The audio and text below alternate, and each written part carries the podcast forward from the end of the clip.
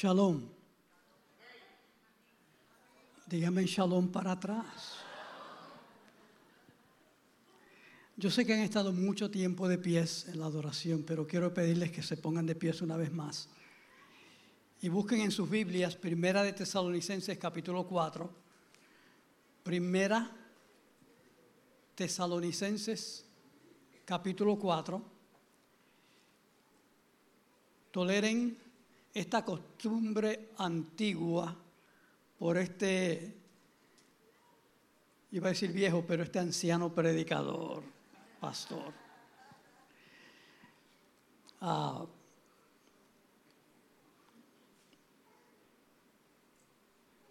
y vamos a leer aquí, estoy leyendo en la Reina Valera contemporánea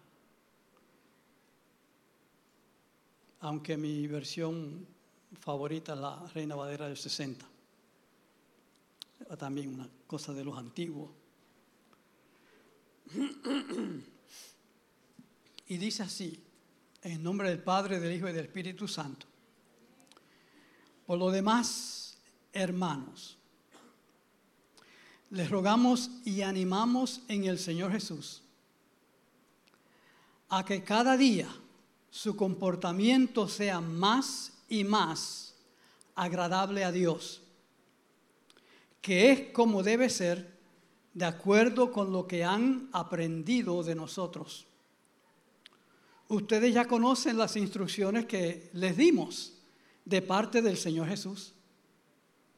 La voluntad de Dios es que ustedes sean santificados que se aparten de toda inmoralidad sexual, que cada uno de ustedes sepa tener su propio cuerpo, dice esta versión, pero la versión del 60 dice su, propio, su propia esposa, en santidad y honor, y no en pasiones desordenadas como la gente que no conoce a Dios. Ninguno debe agraviar ni engañar en nada a su hermano, porque el Señor toma en cuenta todo esto, como ya les hemos dicho y declarado. Pues Dios no nos ha llamado a vivir en la inmundicia, sino a vivir en santidad. El que desecha esto, no desecha a un hombre, sino a Dios que también nos dio su Espíritu Santo.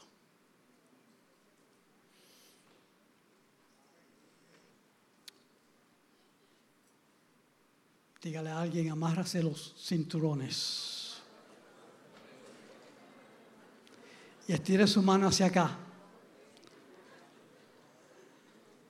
Han orado por mí, personas que el Espíritu Santo ha movido. Yo quiero que ahora todos oren por mí Aleluya. Porque así vamos a hacer una conexión en el Espíritu. Para que también usted sienta que ha aportado en la palabra de hoy. Amén. Holy Spirit, thank you. Gracias Señor, en el nombre de Jesús, gracias por esta oportunidad. Gracias por tu presencia que ha estado aquí tan poderosa, Señor, indiscutiblemente se ha manifestado tu poder. Siento que prepara nuestros corazones para algo, Señor, para algo más, para algo más. Oh, aleluya, aleluya. No nos cansamos de, de, comer tu palabra, no nos cansamos de sentarnos en la mesa, no nos cansamos, Señor, de mirar en lo que tú has escrito y oír lo que tú nos dices. Nuestros corazones se abran a ti, Señor. En el nombre de Cristo Jesús tomamos, tomamos autoridad sobre toda fuerza maligna que quiera estorbar los pensamientos de tu pueblo. En el nombre de Cristo Jesús atamos todo poder del enemigo y te damos gracias. Amén, amén. Pueden sentarse.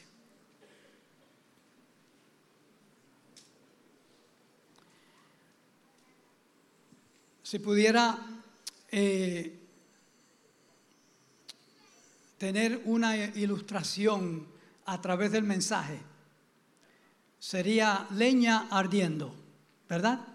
Vamos a poner eso aquí. Leña ardiendo. A ver si la recogemos otra vez al fin. Y antes de empezar, permítame compartir algunas estadísticas con usted. Un estudio por el Barma Group, George Barma, revela que 1.500 ministros dejan el ministerio todos los meses para nunca más regresar. 1.500 ministros. El total de 18.000 al año dejan el ministerio para jamás regresar.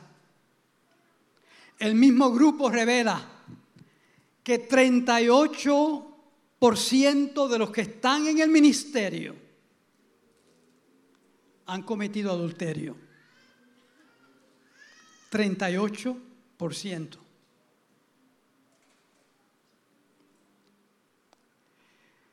¿77%? miren eso bien, un poquito más de 3 de cada 4.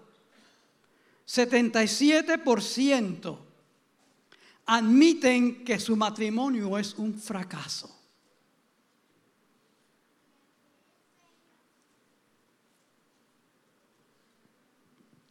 Según el doctor Ted Roberts de Pure Desire Ministries, el 74% de los ministros están adictos a la pornografía.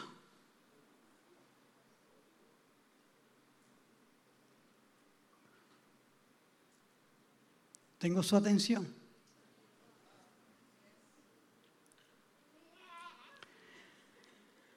En mi experiencia personal,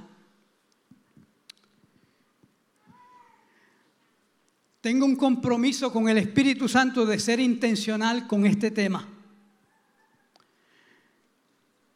Muchos años atrás estaba dando consejería pastoral a una hermana de la iglesia, muchos años atrás, en Massachusetts. Y en el transcurso de nuestra conversación descubro que ella está teniendo sexo fuera de los límites del matrimonio. Y para ella no era pecado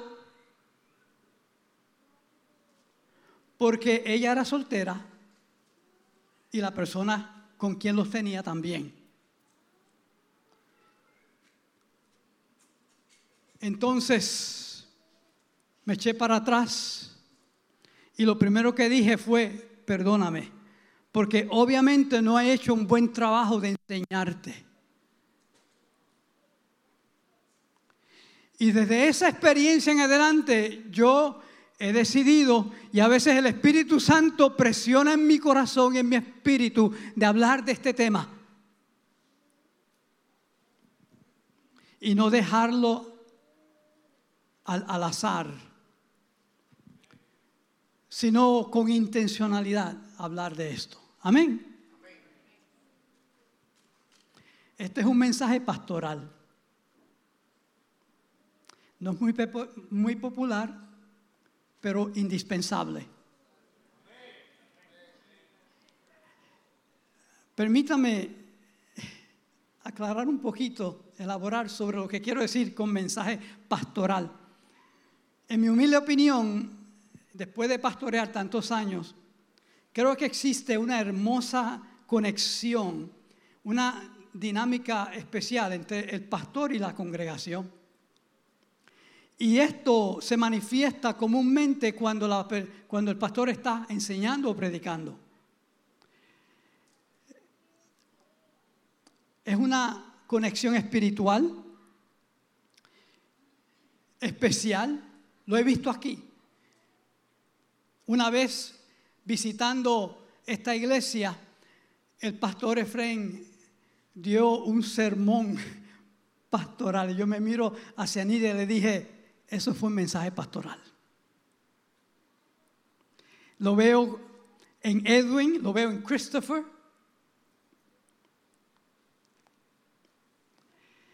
Lo he visto particularmente con la pastora Lucy. Ella predica como una mamá. ¿Verdad que tiene una particularidad de repartir papao? Como muy pocos.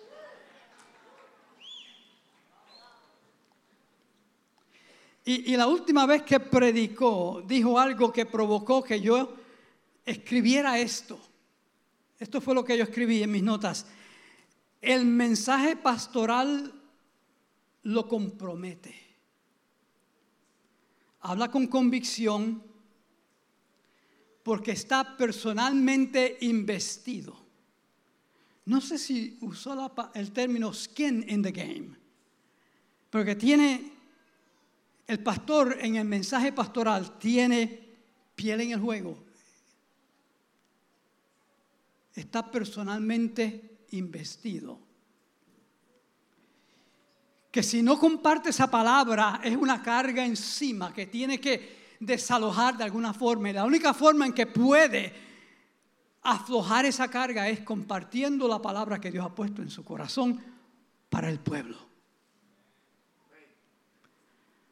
Cuando inicialmente me sentí presionado por el Espíritu Santo a traer este mensaje, tuve conflicto, soy honesto.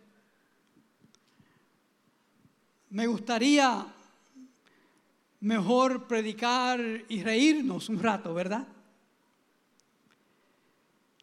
Tal vez hoy será un poco diferente. Pero realmente la culpa la tienen ustedes.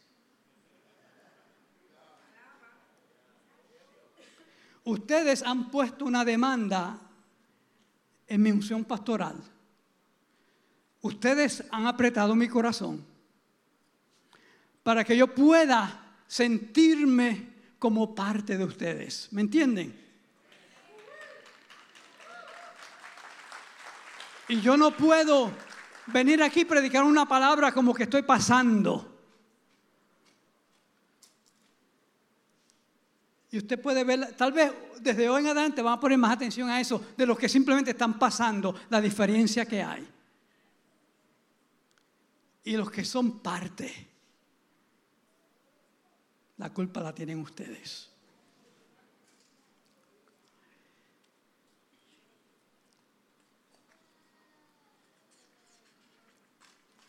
Hoy vamos a hablar o tratar con el tema la voluntad de Dios, entendiendo la voluntad de Dios.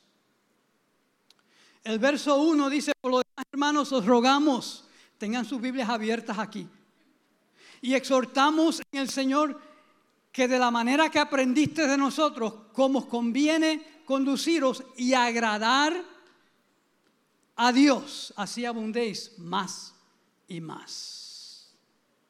Las iglesias saludables serán distinguidas por un mensaje simple y honesto.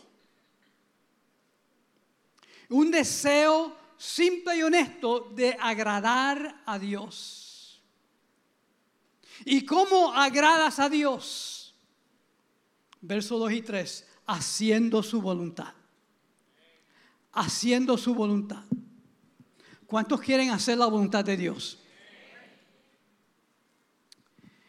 Como decía la pastora Lucy, es la voluntad de Dios mi tesoro.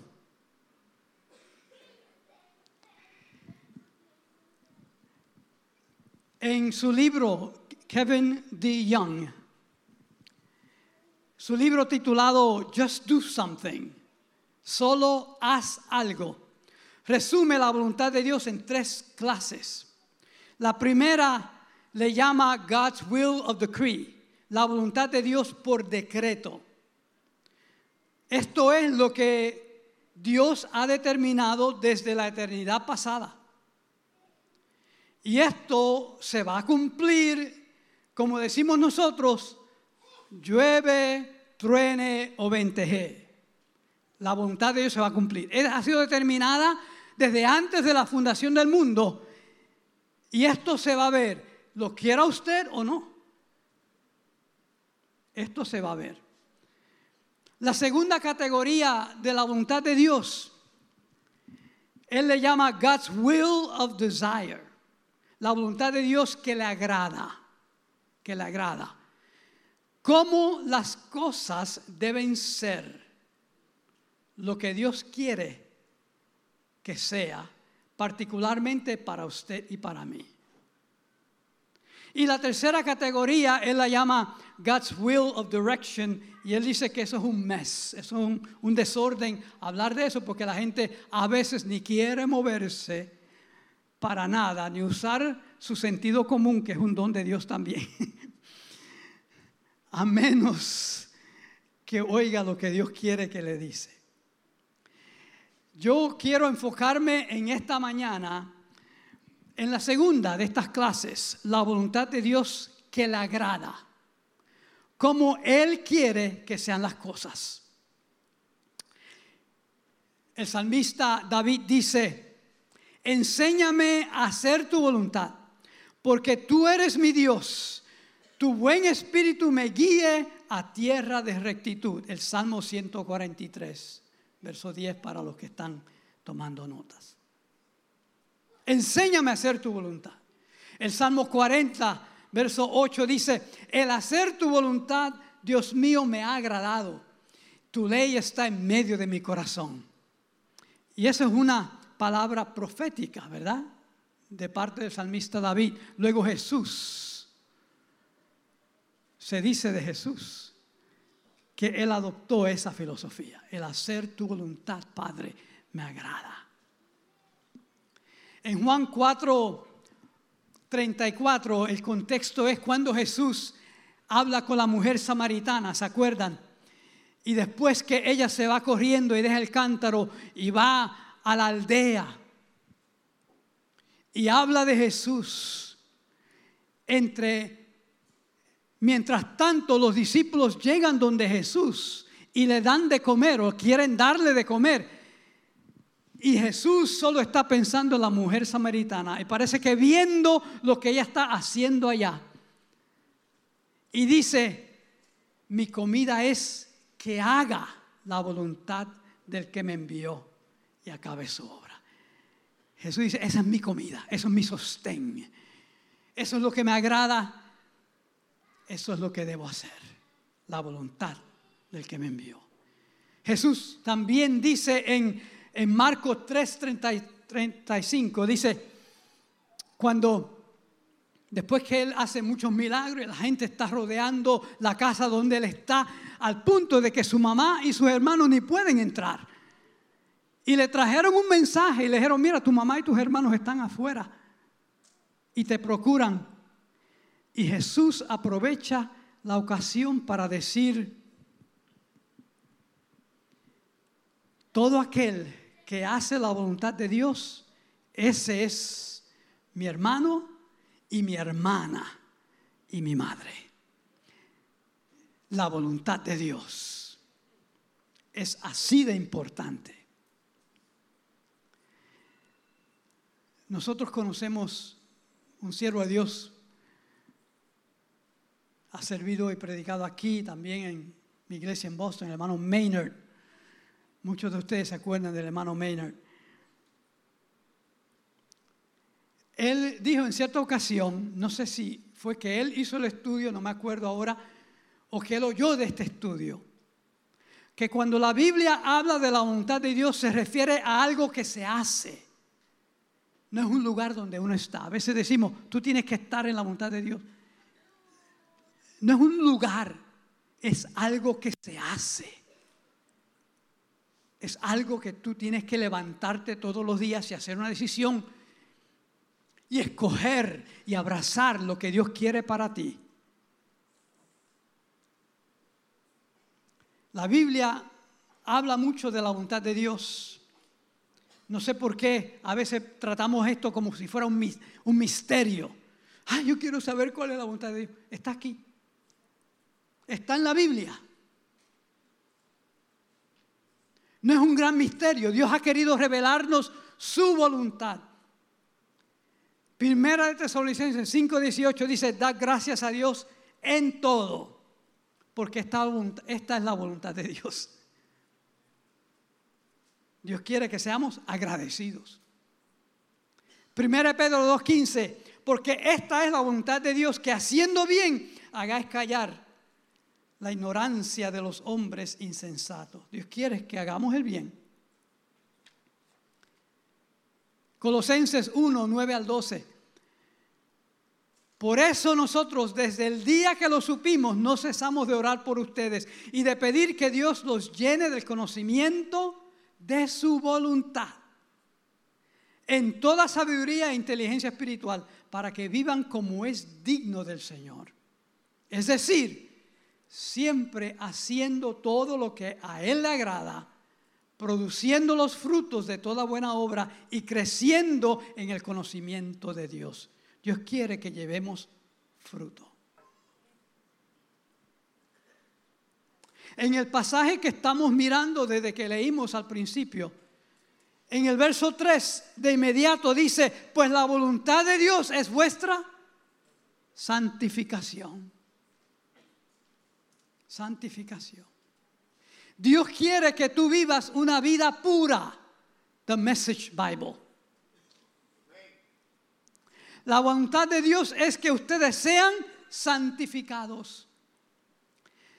¿Qué significa santidad? Significa que tiene dos palabras la palabra griega es agios, que significa separado y consagrado. Separados del mundo y el pecado y consagrados al servicio de Dios. Dios quiera que yo, Dios quiere que yo sea santo. Póngase su mano en el pecho y diga, Dios quiere que yo sea santo. Esa es la voluntad de Dios. En los versos 3 y 7 encontramos cuatro elementos de la voluntad de Dios en este pasaje que leímos. La primera de ellas es abstinencia. Que se aparten de toda inmoralidad sexual. ¿Está claro? No nos lo inventamos. Blanco y negro. Para el que quiere leer la palabra de Dios. En Hebreos 13, 4 habla del lecho sin mancilla o el lecho sin mancha. La, la, versión Reina Valera contemporánea dice, porque todos ustedes deben honrar su matrimonio y ser fieles a sus cónyuges pues a los, libertinos y a los adúlteros los juzgará Dios. Honroso en todo es el matrimonio. La intimidad sexual en el tiempo correcto, en el lugar correcto, es idea de Dios. Dentro de los límites de una relación matrimonial consagrada.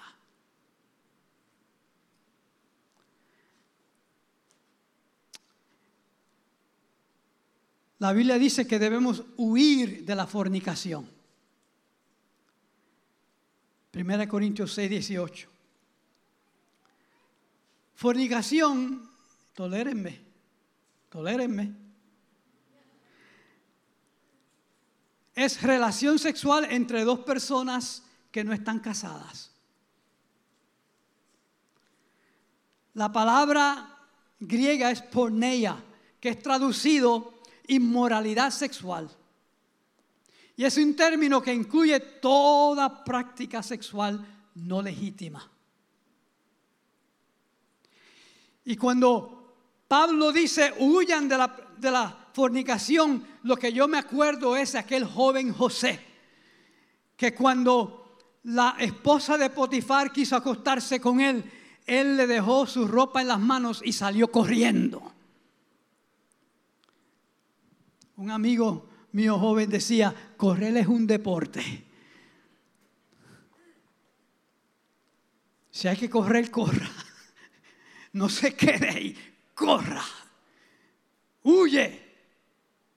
Adulterio es relación sexual entre un hombre casado con alguien que no es su esposa. O entre una mujer casada con alguien que no es su esposo. Déjeme hacer una pausa y reiterar. No quiero insultar la inteligencia y la madurez espiritual de nadie. Les dije que tengo un compromiso de no dejar este tema al azar, a la suerte. No quiero asumir que todos saben esto. Y si lo saben, vale recordarles. Amén. El punto es que los cristianos estamos supuestos a evitar y abstenernos de toda forma de práctica sexual que está fuera del círculo de la voluntad de Dios. Los cristianos están supuestos a evitar el adulterio, el sexo premarital, homosexualidad y otras perversiones, toda forma de inmoralidad sexual. Los jóvenes y los casados, los solteros también tenemos algo aquí. La Biblia habla de fidelidad en el matrimonio. En el verso 4 dice, cada uno sepa de, cada uno de vosotros sepa tener su propia esposa en santidad y honor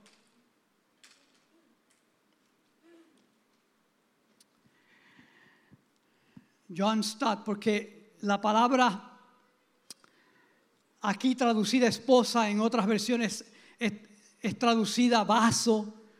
La palabra es skeuos, que significa vessel, basil, ah, digo vaso. Eh, ¿Se acuerdan tal vez aquel verso que, que usó Pedro que dice como vaso más frágil?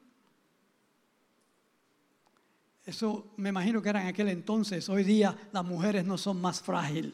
¿Verdad que no? Para nada.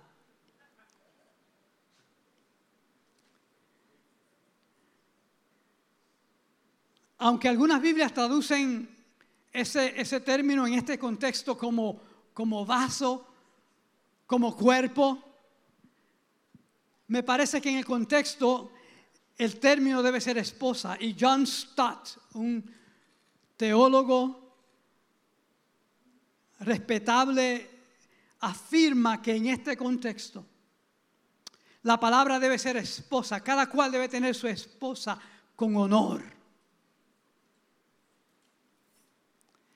Dice el verso 5, no en pasiones desordenadas, en otras palabras, freno al desenfreno controle sus pasiones. Esa es la voluntad de Dios. Que, que cada cual controle sus pasiones.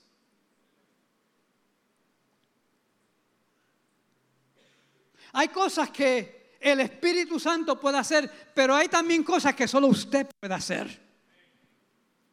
En, Romanos 6, por ejemplo, dice que Él ha crucificado al viejo hombre con sus pasiones y deseos, ¿verdad? Eso lo hizo Dios en la cruz con Cristo allí. Cuando ves a Cristo te ves a ti. Pero en Gálatas dice que también nosotros tenemos que crucificar a la carne con sus pasiones y deseos. Eso lo hacemos nosotros. Con negarnos ciertos deseos, ciertas cosas que a Dios no le agrada. Y todos los días tenemos que levantarnos y hacer esto. Todos los días tenemos que llevar la cruz y negarnos a nosotros mismos. Eso lo hace usted como cristiano, como cristiana, como siervo de Dios. ¿Cuál es el costo de no hacer la voluntad de Dios en este particular? Pam Stenzel, una consejera, dice, bueno, el, costo puede ser una de 30 enfermedades que se transmiten sexualmente, como el SIDA, como hepatitis. No hay tal cosa como el sexo seguro o protegido. Eso es como jugar, dice ella, Russian roulette. Las epidemias en el mundo. Josh McDowell, un consejero competente de los jóvenes que escribió más que un carpintero, dice, cuando te envuelves en una relación sexual con alguien, te estás envolviendo con toda persona que esa persona tuvo sexo.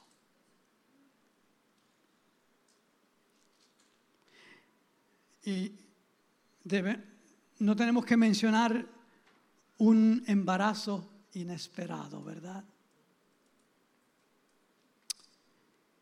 Tengo muchos sobrinos y sobrinas. Una de ellas le dijo a mi esposa en una ocasión, Titi, fue la primera vez. La primera vez nada más. Y quedó embarazada.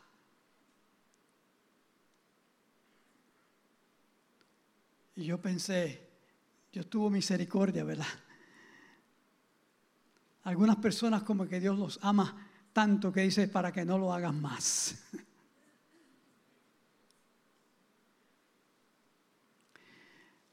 Algunas palabras finales en este tema pues Dios no nos ha llamado a la inmundicia, sino a la santificación. Verso 7. Y el verso 8.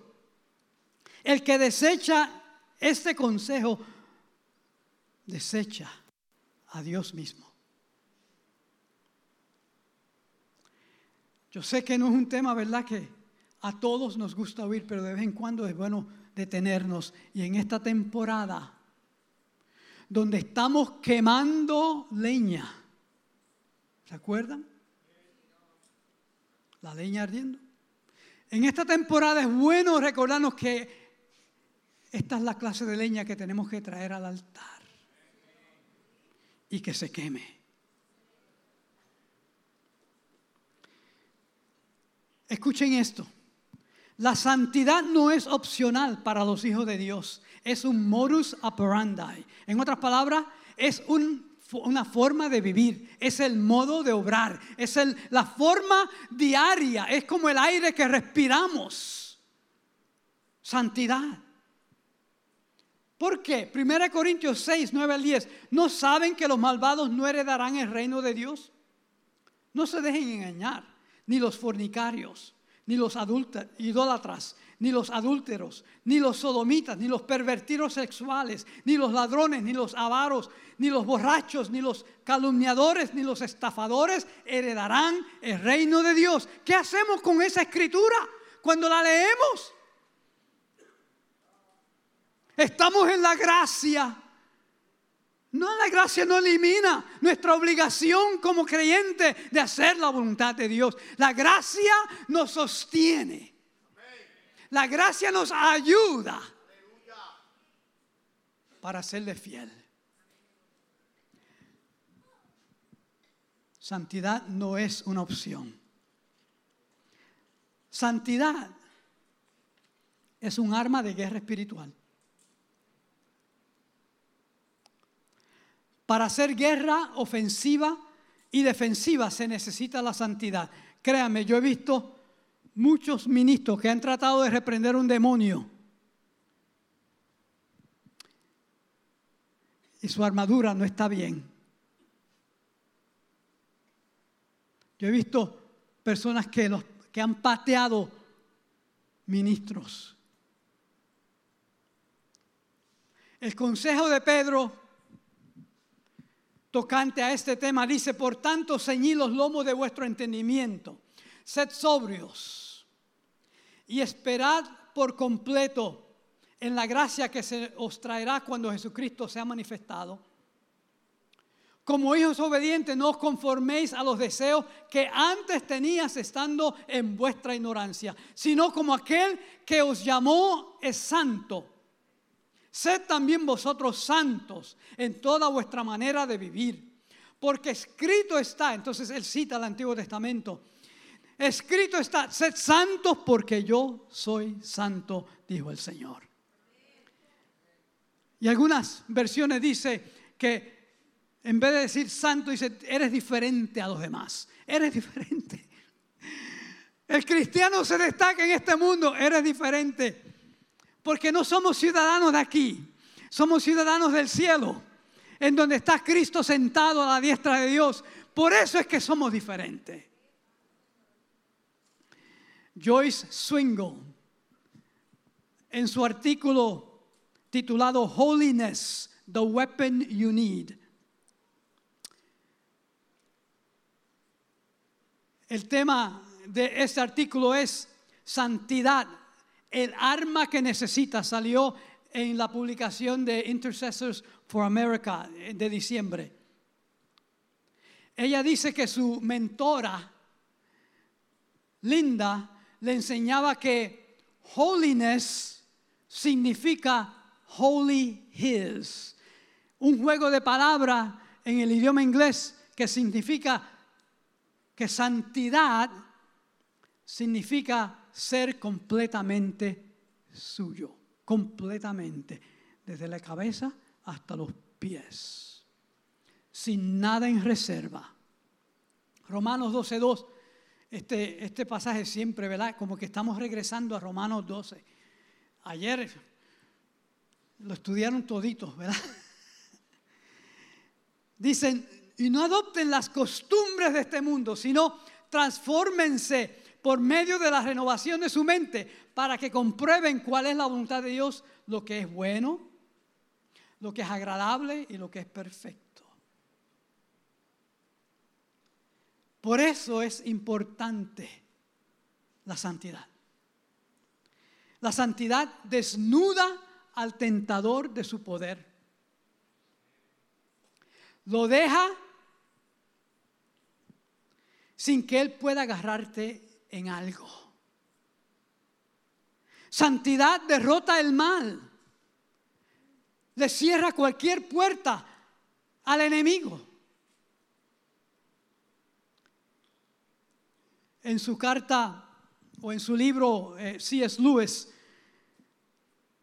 titulado The Screw Tape Letters, las cartas del diablo a su sobrino, no sé cuántos la hayan leído, es uno de esos libros clásicos donde es como un demonio mayor aconsejando a su sobrino de cómo bregar con este cristiano. Y le dice, le dice, no importa qué pequeño sea el pecado, después que su efecto acumulativo es marginar al hombre lejos de la luz. Él dice, homicidio no es mejor que, las, que jugar barajas si las barajas logran el objetivo. No puedes, no tienes el luxury, ¿cómo se dice? ¿El qué? El lujo. No tienes el lujo de decir, esto no es tan malo que aquello.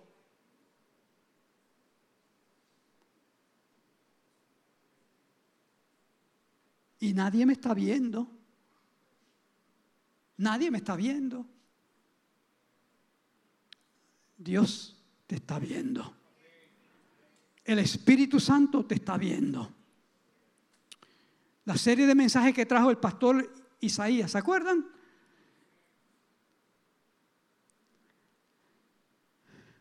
Porque Dios está interesado en que tú seas victorioso, que cuando tú camines, por la calle, donde quiera que vaya, los demonios tienen que abrirte camino en el nombre de Jesús. Pero eso se logra si caminas en santidad. Antes de presentar este próximo punto, Déjeme explicar el contexto del verso donde aparece en Efesios capítulo 4. Watchman Nee escribió un librito pequeñito que se llama Sit, Walk and Stand. Sentados, andar y estar firmes. Y, divide el libro de, de Efesios en esas tres secciones. La primera parte, sentados, tiene que ver con todo lo que Cristo hizo por nosotros. Y nosotros disfrutamos de la gracia. En, esa, en esos primeros tres capítulos, Él habla de nuestra posición. La pastora Grisel eh, habló de esto el domingo pasado, donde descubrimos que estamos sentados con Cristo en lugares celestiales. La segunda parte, el capítulo 4 y el 5 y parte del 6 habla sobre andar. Tiene que ver con nuestra conducta, nuestra reacción de obediencia en base a lo que hemos recibido. La tercera parte tiene que ver con nuestra guerra espiritual de estar firmes ante las, acechanzas del diablo. Bien, el verso 4.27 dice, no den lugar al diablo. Yo creo que ese verso lo sabemos de memoria. Y el contexto donde dice que, que no se ponga el sol sobre vuestro enojo, ¿verdad? Ni deis lugar al diablo. Lugar aquí, la palabra es topos en griego. Y es propiamente traducido lugar. No des lugar al diablo aquí. Pero también en otros lugares se traduce como oportunidad, posibilidad. Se traduce como foothold, agarre. E, en, inglés, don't give the devil a foothold. no permitas que el diablo te pueda agarrar por los pies. También se traduce piedras, se traduce sandbar. Sandbar es un banco de arena. Y se traduce asiento. Cuando estaba leyendo eso, lo que vino a mi, a mi mente, lo que el Espíritu Santo trajo a mi mente fue sandbar. Y me acordé de Hechos 27, 29, donde es traducido la palabra topos es traducido en el español escollo, en la versión Reina Valera. Y un escollo es un peñasco que por estar oculto por el agua constituye un peligro para la navegación. Y si ustedes han leído ese capítulo de Hechos, se acuerdan que es el naufragio del barco donde iba Pablo hacia Roma. Y hacia el final, él anima a todos que los prisioneros que se tiraran al agua porque iba el barco iba a dar con un escollo, con una piedra oculta, con un sandbar que no se veía porque estaba bajo la superficie del agua. Y por eso constituye peligro para la navegación. Mientras meditaba en este pasaje, recibí una fuerte impresión del Espíritu Santo y me decía, esos son trampas del enemigo. Tú puedes ir tranquilo, ¿verdad? En tu, en tu jornada espiritual, en tu viaje espiritual y de repente, ¡pum! Tu nave da con una piedra, con un banco de arena, para que haya pérdida en tu vida o por lo menos para que quedes estancado y te estancas. Cuando yo digo estancar, yo sé que ustedes entienden que es estar estancado espiritualmente. Como que no, haces todo lo que estás supuesto a hacer para progresar, pero no hay crecimiento y no hay progreso. Estás estancado. Son las trampas que el enemigo ha puesto en tu navegación. Pero son más que trampas. Hermano, son deudas por errores pasados. ¿Qué dijo la palabra? No le des lugar al diablo. Entonces lo permitiste tú.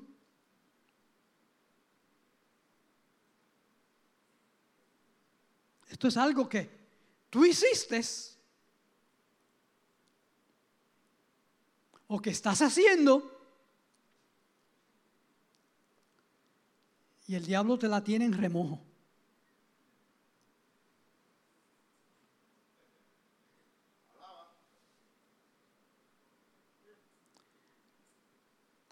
Y tal vez él no te las cobre de inmediato, pero dice, yo te la voy a cobrar yo te la cobro. Y cuando menos tú esperas,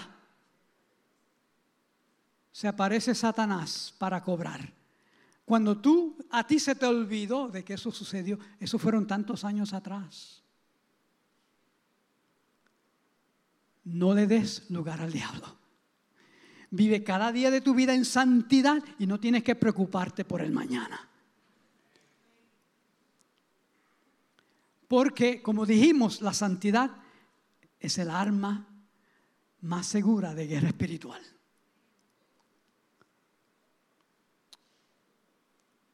Consecuencias del pecado, de pecados del pasado que el diablo tiene en remojo.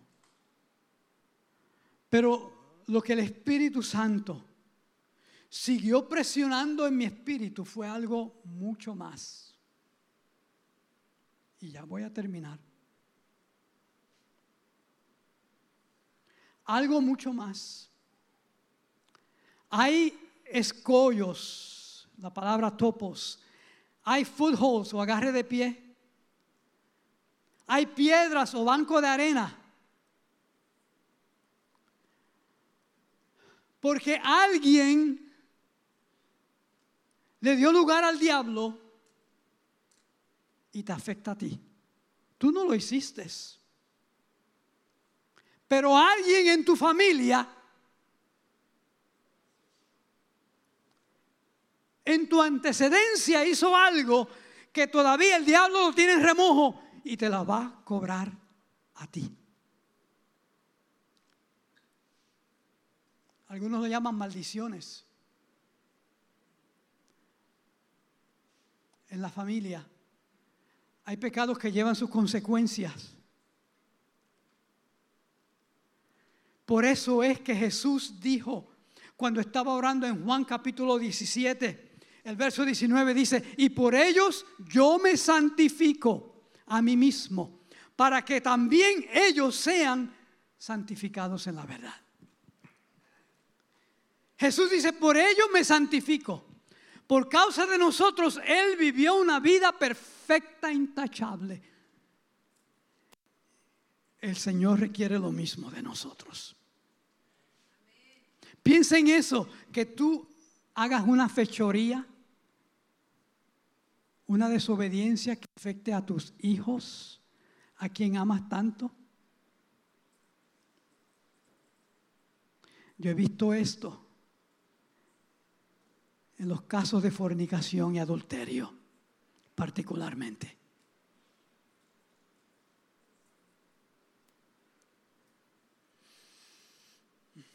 Es ahí donde hacemos un celá, ¿verdad? Donde nos detenemos. ¿Cómo es posible que lo que yo hice tantos años atrás afecte a mis hijos que no tuvieron nada que ver con eso? Allí están como un topos, un, como un banco de arena, esperando que cuando tus hijos pasen por ahí, no tengan lo suficiente espina dorsal para decir no. Cada vez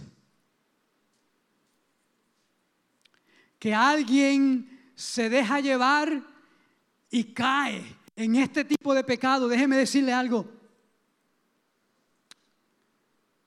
se hace más fácil.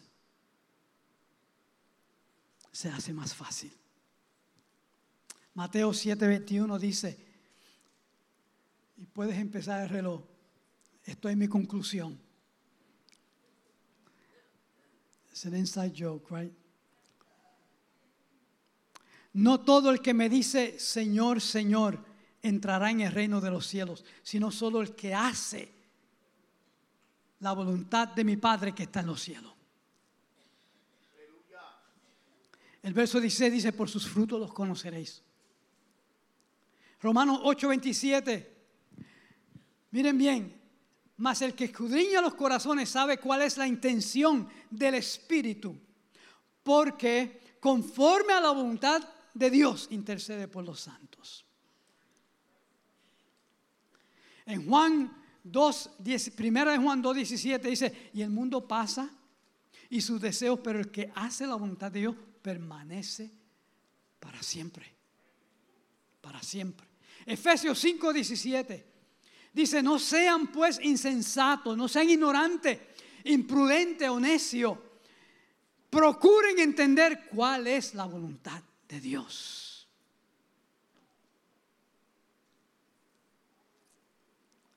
Yo no puedo imaginarme la presión que tienen las jóvenes y los jóvenes hoy día.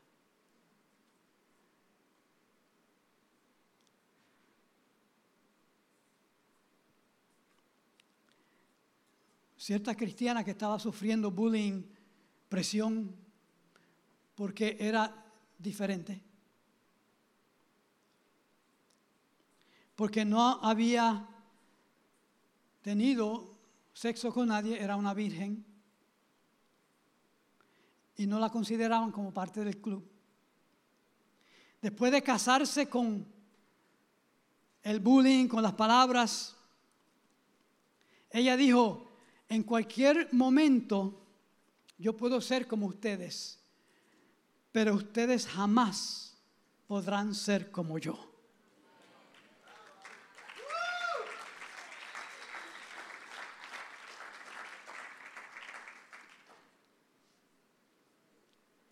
Jóvenes, la virginidad es una medalla de honor. Es una medalla de honor. Lo que tienes es un don de Dios, es un regalo de Dios.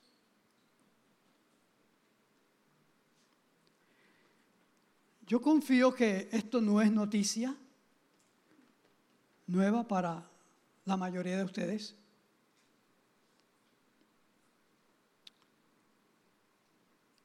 Pero quiero que ustedes entiendan que el Espíritu Santo se complace de que tú sigas la voluntad de Dios todos los días. Que Dios no te llama para que seas popular. Dios te llama para que seas diferente. Para que vivas delante de Él y lo glorifiques en todo para que tu matrimonio sea ejemplar, para que los vecinos puedan decir, wow, yo quiero que mi matrimonio sea como el de ellos.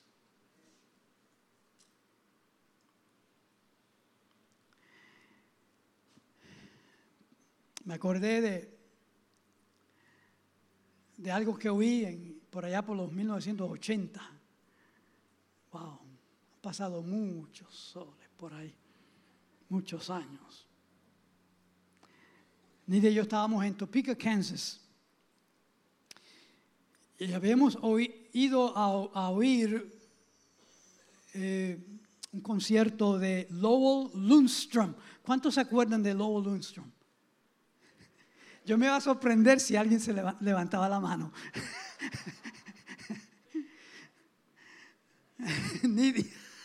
Lowell Lundstrom allá en Kansas City, Topeka, Kansas, I'm sorry, Topeka, Kansas. Él dijo esto, él dijo, la voluntad de Dios no te llevará donde la gracia de Dios no te sostendrá.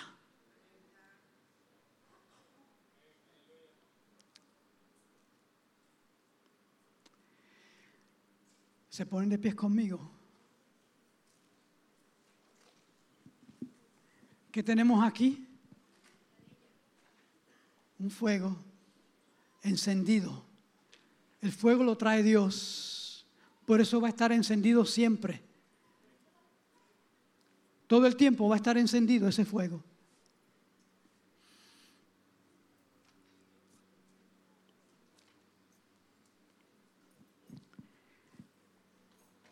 La leña la traemos nosotros. El Espíritu Santo nos amonesta a traer al altar para que Dios queme esa leña. Yo les voy a pedir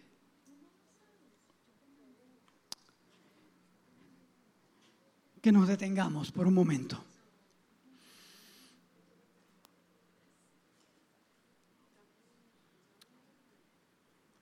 Y si es posible, cierre sus ojos. Aleluya. Aleluya. Aleluya, Señor. Te adora mi alma, Jesús. ¿Trae el Espíritu Santo algún alguna puerta ventana, algo que, que el diablo puede tener un agarre en tu vida.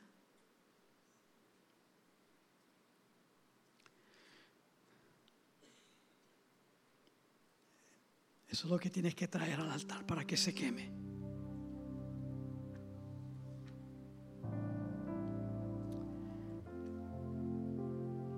trae el Espíritu Santo a la memoria una desobediencia tuya que algo que tú hiciste y experimentaste el perdón de Dios, pero, pero es uno de esos pecados que, que te marcan, que marcan a tu familia, tu descendencia.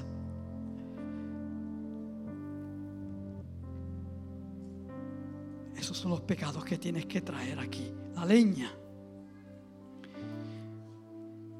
Y, yo no quiero señalar a nadie. Es más, si viene gente al altar o no viene, yo no voy, yo no voy a medir la eficacia de este mensaje por cuántos vienen al altar o no.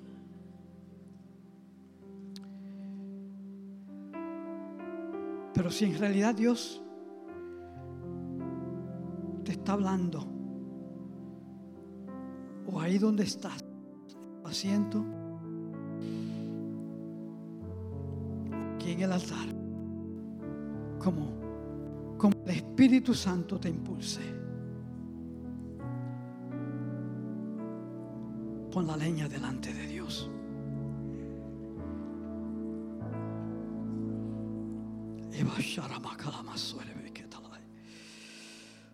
Holy Spirit. Aleluya. El Señor te llama a la santidad.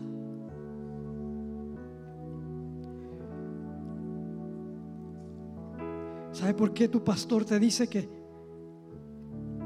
que no puedes servir hasta que, hasta que te cases? Los nuevos convertidos a veces tienen dificultad con esto. ¿Por qué no puedo servir? Yo amo al Señor porque tienes que arreglar esta área de tu vida. Y no te queremos poner al frente de la guerra con una armadura incompleta para servir.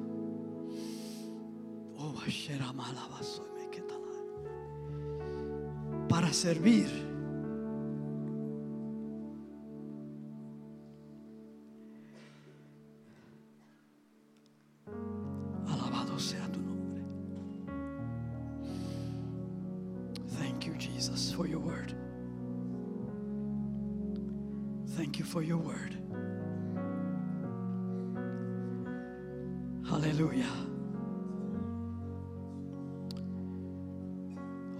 Llénense de esta convicción. Esto es algo que no se puede negociar. Esto no es negociable. La santidad no es negociable. Aleluya. Gracias, Padre. We love you, Jesus. Because we love you. Oh, you are faithful, Lord. You are faithful. You are faithful.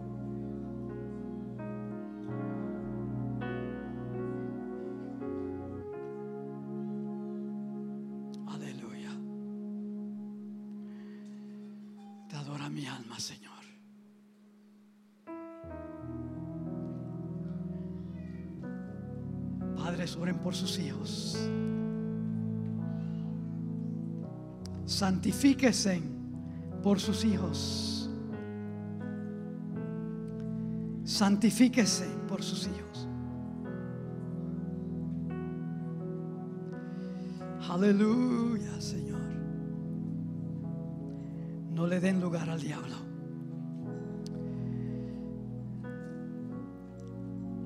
Don't give him a foothold. Don't give him a foothold. Aleluya. Señor, ponemos la leña en el altar. En el nombre de Jesús. Thank you. Thank you, Jesus. Ayer habían personas aquí orando. Si usted, si el Espíritu Santo lo mueve a venir a orar, venga y ayúdeme a orar por estas personas, hermanos. Aleluya.